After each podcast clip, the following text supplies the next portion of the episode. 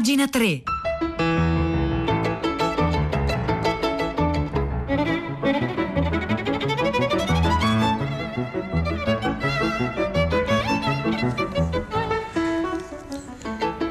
Buongiorno, un saluto da Nicola Lagioia, benvenuti a pagina 3, la cultura nei quotidiani, nelle riviste e nel web. Sono le 9 2 minuti 11 secondi di mercoledì 26 agosto. Noi oggi cominciamo, anzi ricominciamo da Cesare Pavese. Si potrebbe dire che cosa resta di Cesare Pavese a 70 anni dalla, dalla morte. Eh, Cesare Pavese eh, si ammazzava eh, nel, nell'Hotel Roma a Torino il 27 agosto del 1950, quindi 70 anni saranno eh, domani, ma ehm, eh, c'è sulla stampa, eh, per esempio oggi già se ne parla, c'è una testimonianza eh, di Mario Baudino e poi di Maria Rosa Peluffo, che sarebbe la nipote di Cesare Pavese. Dopo il confino a Branca Leone Calabro nel 1935, scrive Mauro, eh, Mario Baudino, tornato a Torino, Pavese vestiva sempre di nero, abiti vecchi che gli stavano persino male, un cappello sciupato, una totale indifferenza per le eleganze, per le mode, per il tenore di vita. Eppure nessuno si prese mai beffe di lui. Il carisma immenso che esercitava su chiunque era palpabile, al pari tra l'altro della sua generosità culturale, che era sempre to- totalmente disinteressata, scrive Baudino sulla stampa. Già quando nel 1933 con gli, con gli amici del liceo d'Azeglio si radunarono intorno a Giulio Enaudi per far nascere la casa editrice, aveva rifiutato Cesare Pavese un coinvolgimento stabile. Infatti sosteneva di non avere bisogno di niente perché non doveva mantenere nessuno e per lui bastava un piatto di minestra fornitogli di solito dalla sorella e un po' di tabacco. Eh, questo lo racconta eh, Franco Vaccaneo in Cesare Pavese Vita, Colline, Libri. Questo è un libro che la stampa distribuirà da domani in abbinamento con il giornale. Ora, per capire uno scrittore, spesso, scrive sempre Baudino, contano eh, i libri ovviamente, ma anche i luoghi per Cesare Pavese non può che essere Santo Stefano Belbo, Crea, La Langa e Monferrato, eh, oppure per esempio la prima sede dell'Enaudi, quella in via Arcivescovado, con Pavese in ufficio alla solita ora, il mattino dopo che il palazzo era stato bombardato. C'è questo aneddoto quasi leggendario di Pavese che arriva in redazione all'Enaudi, scosta la, la calcina dalla scrivania che è caduta a causa dei bombardamenti della notte precedente e comincia a lavorare come se nulla nulla fosse, ma ci sono anche le nuotate, le vogate eh, sul Po, eh, o ancora la stanza, a proposito sempre eh, dei luoghi, zeppa di libri in via La Marmora, nella casa della sorella dove si rifiutava di cenare per lavorare più a lungo e prima che si coricasse lei tentava in ogni modo di fargli ingoiare qualcosa. E poi le avventure nelle langhe, Nuto, ecco per esempio Nuto, il personaggio della luna in falò, che sarebbe in realtà il falegname Pinolo Scagno, Scaglione,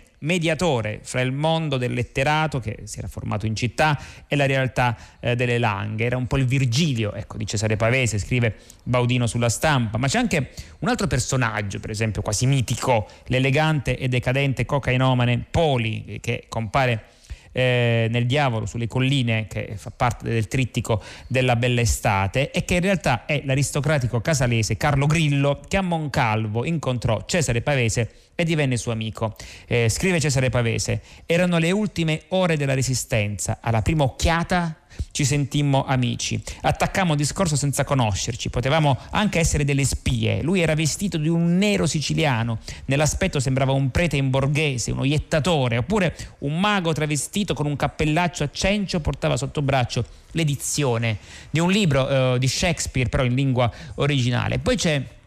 la testimonianza della nipote di Cesare Pavese, sempre sulla stampa, Maria Rosa Peluffo, è morto lo zio Cesare, manda le condoglianze. Ecco, ero a casa dei miei nonni, scrive Maria Rosa Peluffo, e ricordo come se fosse oggi il postino che allunga la cartolina scritta da mio padre. Avevo 15 anni e non riuscivo a capacitarmi di come un uomo in salute di 42 anni potesse morire così, all'improvviso mia sorella venne a sapere della tragedia in maniera ancora più diretta, cioè rientrò a casa con i miei zii e vide un assembramento sotto casa all'ora di cena. Sul momento venne messa a dormire in un'altra stanza, ma il giorno dopo mia zia dovette farsi carico di spiegare a una bambina di 10 anni che cosa fosse successo veramente. I miei zii abitavano in via La Marmora al 41, i Pavese l'isolato accanto al civico 35. Mi capitava spesso di andare da loro perché Guglielmo, il fratello di mio zio, aveva sposato Maria, cioè la sorella di Cesare. Per me e mia sorella Pavese è sempre stato lo zio Cesare.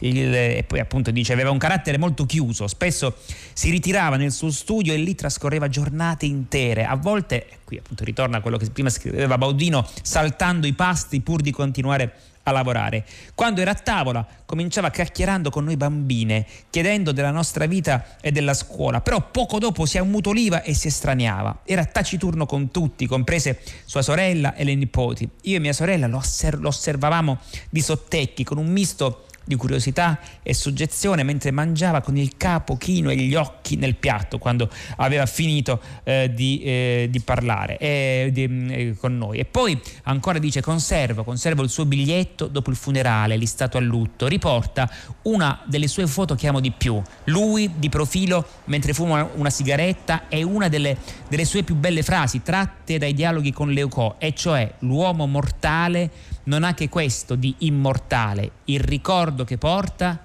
e il ricordo che lascia. Ecco, il modo migliore per celebrare uno scrittore è leggerlo, quindi possiamo appunto leggere o rileggere eh, Cesare Pavese, conoscerlo per la prima volta per le, nuove, per le giovani generazioni oppure continuare eh, a frequentarlo, ma intanto appunto ci sono questi due pezzi eh, sulla stampa di oggi, uno a firma come abbiamo detto di Mario Baudino e l'altro la nipote di Cesare Pavese, Maria Rosa Peluffo.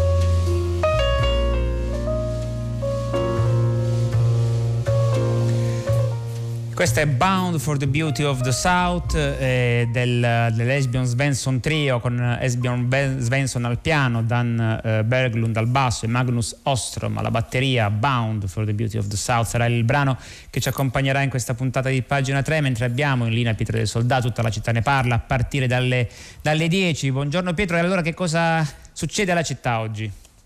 Eccoci Nicola, buongiorno. Beh, ci sono stati mo- molti articoli letti da Umberto Da Rocca e anche molti messaggi sulla vicenda Billionaire, come era prevedibile, ma è molto interessante che un ascoltatore, Alessandro, abbia aperto questa mattina il filo diretto ricordandoci che non c'è solo quel focolaio, ci sono tanti luoghi di lavoro meno glamour di cui poco si parla che sono a rischio. Eh, ha fatto il caso di una famosa azienda che, di, di Pollame nel Veneto. Noi oggi dunque prendiamo spunto dalla storia sarda da questa che è della provincia di Treviso per andare a vedere cosa sta succedendo nei luoghi di lavoro. In realtà in questo periodo si parla di imprese soprattutto per la necessità di fronteggiare la crisi economica ed occupazionale, però non dobbiamo dimenticarci che i luoghi di lavoro, soprattutto di produzione industriale, ma non solo, sono anche sempre luoghi pericolosi di contagio. E dunque vogliamo indagare come stanno andando le cose eh, dal punto di vista dell'organizzazione dei protocolli di sicurezza, quali sono le norme da rispettare, quali sono i pericoli, la responsabilità dei datori di lavoro, cosa che coinvolge evidentemente anche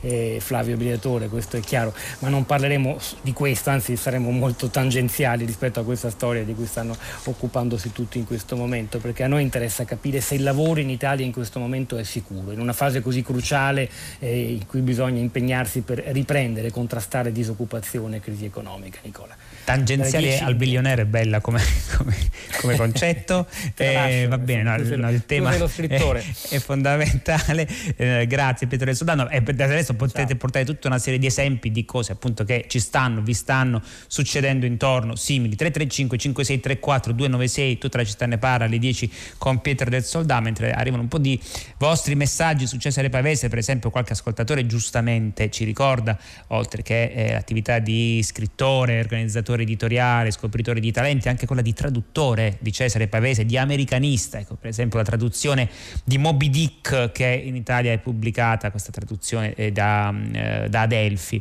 Eh, per esempio la passionaccia di Cesare Pavese per, eh, per, Francis Scott Fitzgerald, Cesare Pavese che affida a Fernanda Pivano la traduzione dell'antologia di Spoon River, insomma potremmo parlarne per molto molto tempo. In tutto questo, andando invece, tornando sulle terze pagine dei giornali di oggi, si parla di cinema, c'è un pezzo puntuto, diciamo così, anche divertito, eh, di eh, Maria Rosa Mancuso sulla decisione del Festival eh, cinematografico di Berlino di non fare più differenze fra maschi e femmine e transessuali, aggiunge Maria Rosa Mancuso, per quanto riguarda il premio per il miglior attore, attrice, che quindi adesso sarà unificato per eh, questioni di correttezza di genere. È un peccato, scrive Maria Rosa Mancuso sul foglio, non avere la sfera di cristallo per sapere che cosa succederà per sapere come verranno assegnati i premi per la recitazione alla Berlinale. Dall'anno prossimo ci sarà una sola categoria, vuol dire che i giurati non faranno più differenze di genere, però un impulso irresistibile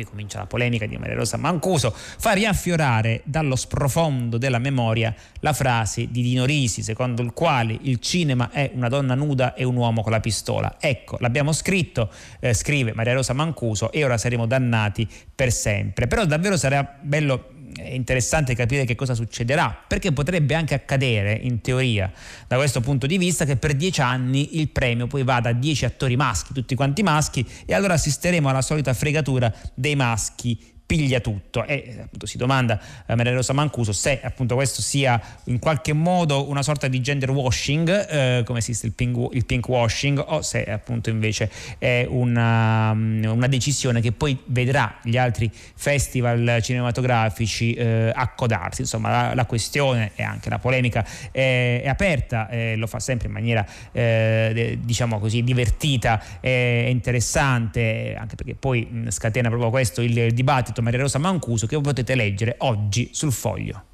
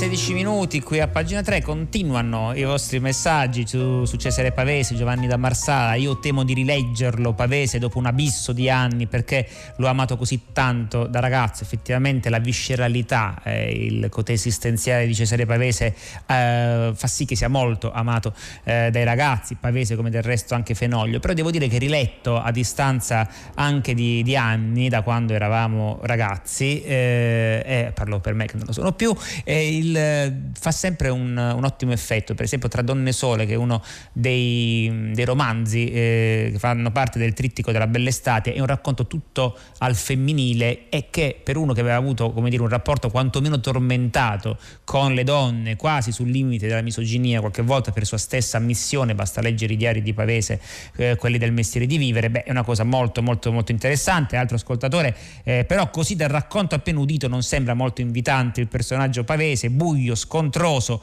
maniacale. Eh sì, era effettivamente così, anche, anche così Cesare Pavese, ma tutto quello che di, eh, diciamo così, di complicato e di ruvido eh, ci può essere nella biografia di un artista, spesso poi sulla pagina diventa proprio l'elemento di interesse. E a proposito di chi fa poche differenze ormai fra propria biografia e libri che scrive, beh, questo scrittore è Emmanuel Carrer, molto amato eh, in Italia, eh, abituato a mettersi sempre un po' in mezzo no? nei, nei, suoi libri, ma per sua stessa ammissione gioca molto con questo eh, narcisismo indomabile. Esce il nuovo libro di Emmanuel Carrer dove ancora una volta si mette al centro, lui per quanto abbia scritto un romanzo molto fortunato e molto bello che si intitola Vite che non sono la mia, alla fine la propria vita è sempre un po' centrale, in questo caso lo è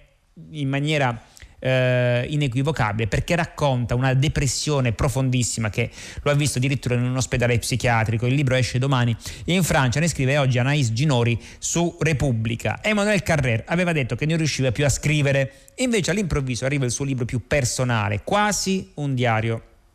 intimo e dire che lo aveva pensato all'inizio eh, come un piccolo saggio narrativo centrato sullo yoga. No? È, sem- è sempre, spesso accade, eh, accade questo eh, in libri anche molto amati che volevano essere tutt'altro nella testa degli scrittori quando eh, avevano iniziato a comporli, a scriverli e poi si sono trasformati in qualcosa di completamente diverso. Forse uno dei casi più celebri del Novecento, ecco oggi faccio un po' di divagazioni, è La montagna incantata o magica, secondo della, trad- della traduzione che preferiate di Thomas Mann che all'inizio doveva essere un raccontino umoristico, pensate che cosa è diventato. Quello di Carrer doveva essere un libro uh, sullo yoga, continua a, a, chiamarsi yoga anche nella sua nuova, diciamo così, definitiva uh, versione e eh, yoga che l'autore francese pratica da una trentina d'anni insieme appunto alla psicanalisi con eh, questo appunto nei suoi molti tentativi di addomesticare i propri demoni eh, interiori e il risultato invece è un romanzo inquietante, tenero e disperato.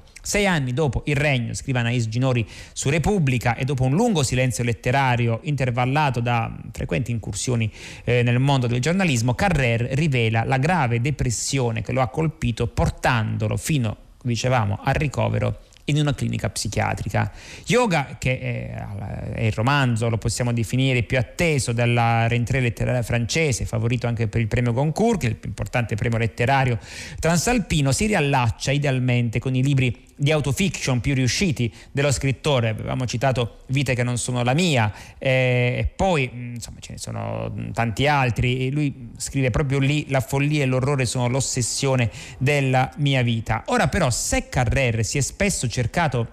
negli altri libri per parlare di se stesso, pur facendo incursione come Emanuele Carrera in questi libri, eh, si, è fatto, si, è cercato una sorta di, eh, dire, di doppio letterario eh, pensate per esempio Philip Dick, eh, Io sono vivo, voi siete morti, che è la, la, biografia del genio paranoico eh, Philip Dick, oppure Limonov, no? il dissidente russo, forse uno dei più bei romanzi di eh, Carrère, e ancora il pluriomicidio mitomane Jean-Claude Roman, che è il, il personaggio attorno a cui ruota l'avversario. Questa volta invece non si nasconde dietro a nessuno e porta il lettore in un viaggio che dalle vette della, della meditazione eh, percepita eh, insomma, come liberatoria, cioè lo yoga, precipita invece nell'abisso di una crisi psicologica profondissima. Allora, Yoga, questo libro che in Italia uscirà eh, a, a, maggio, quindi dovremo aspettare qualche mese, comincia nel gennaio del 2015 eh, e comincia in maniera apparentemente normale, cioè Emanuele Carrer parte per un seminario intensivo appunto di yoga e cioè 10 ore di meditazione al giorno su un piccolo cuscino in silenzio. Il mio vero unico problema, osserva Carrer, scrive Anais Ginori oggi su Repubblica, è un ego ingombrante e dispotico, questo insomma ce ne rendiamo conto leggendolo, di cui aspirerei a limitare l'impero e Beh, la meditazione sarebbe fatta proprio per questo, lo yoga può aiutare molto in questo. Ora però il tentativo di ascesi viene interrotto brutalmente dagli attentati parigini nella redazione di Charlie Hebdo la compagna di una delle vittime è amica di Carrer e chiede al romanziere di fare un discorso ai funerali. Nel lasciare il suo eremo, eh, non stiamo facendo spoiler, eh, queste sono le prime pagine del romanzo, lo scrittore nota, nota il contrasto fra appunto lo shock provocato dalla strage di Charlie Hebdo e l'impossibile quiete che continua in questo conclave di meditatori e a un certo punto realizza una cosa, cioè che un'esperienza, la strage di Charlie Hebdo, è semplicemente più vera, più reale dell'altra, e cioè eh, tutte queste persone che immaginiamo appunto borghesi parigini che stanno tutti quanti cercando di limitare senza riuscirci il proprio ego attraverso la pratica dello yoga, mentre invece le, a, a, Parigi sta scoppiando eh, l'inferno. E ehm, insomma se sulla sua vita parla anche della, eh, del, mm, della, fine del suo secondo matrimonio e se sulla vita sentimentale però tace, omette alcuni dettagli, beh, eh, per quanto riguarda il ricovero non c'era niente, le sedute di elettroshock per esempio, le diagnosi dei medici che lo, um, gli diagnosticano una sindrome bipolare di tipo 2. Ecco, la, de- la depressione e i disturbi psichiatrici colpiscono molte persone, dice Carrer. Tendo a pensare che si faccia sempre un lavoro utile, eh, è un lavoro anche benefico, sottolineando la propria miseria, la propria fragilità, perché abbiamo tutti in comune il fatto di essere assolutamente infelici. E poi appunto lui ne parla, eh, questo gli fa anche onore in qualche modo, come di un libro zoppo, tutti i libri interessanti, forse si potrebbe dire, o quasi tutti i libri interessanti sono libri zoppi. Pensate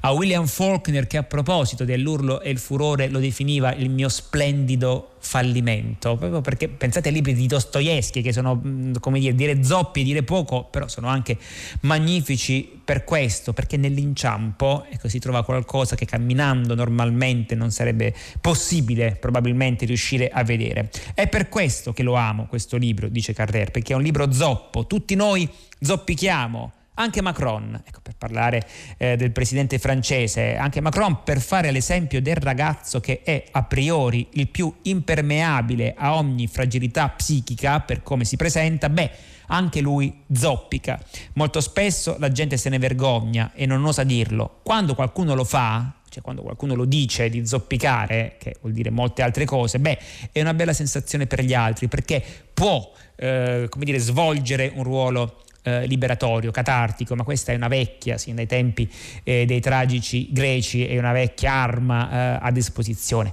della letteratura. E va bene, noi aspetteremo, eh, se ne parlerà eh, sarà probabilmente quando accadrà ospite qui a Radio 3 eh, come altre volte è, accaduto ricordiamo delle celebri interviste di Carrer a Fahrenheit di, eh, aspetteremo di leggerlo questo yoga aspetteremo maggio in, in, italiano nel frattempo poi chi legge francese lo può da domani eh, già leggere ma intanto si può leggere questo bel pezzo a firma di Anais Ginori che trovate oggi su Repubblica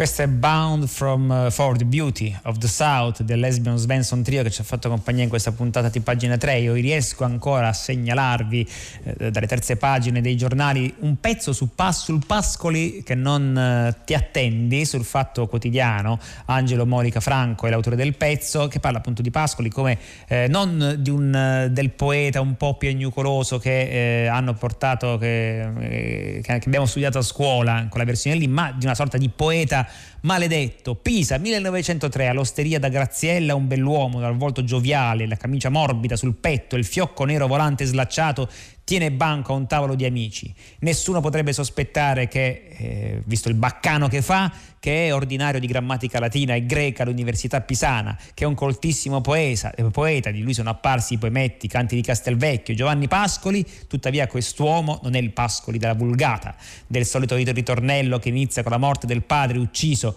mentre era sul cavallo, ma è appunto un bohemien, è anche un anarchico che ha scritto eh, poesie, insomma, abbastanza incendiarie. Per esempio un'ode a un, uh, a un passante, questo passante sarebbe in realtà l'attentatore di Re Umberto I, oppure La morte del ricco, poesia in cui l'autore mette in scena tutti gli spettri delle vittime del capitalismo incarnato dal ricco sul letto di morte. Ecco, queste poesie purtroppo però, scrive eh, Angelo eh, Molica Franco sul Fatto Quotidiano, non ce le fanno eh, studiare a scuola e invece si dovrebbe perché c'è un, un, un, un ancora ulteriore lato oscuro o luminoso, a seconda di come volete vederlo, di Giovanni Pascoli, che non è abbastanza esplorato, sempre rimanendo sul, sul fatto quotidiano, sono anche 100 anni, però questo il 28 agosto prossimo, di, cioè fra giorni, fra due giorni, di, di Giorgio Bocca e eh, c'è un pezzo, un lungo pezzo di Gad Lerner che ricorda Giorgio Bocca e un'intervista a sua figlia di Pietro eh, Colaprico eh, in, eh, su Repubblica. Eh, si chiede mai chissà papà che cosa scriverebbe oggi la figlia di Giorgio Bocca? No, anzi era già stanco, deluso e indignato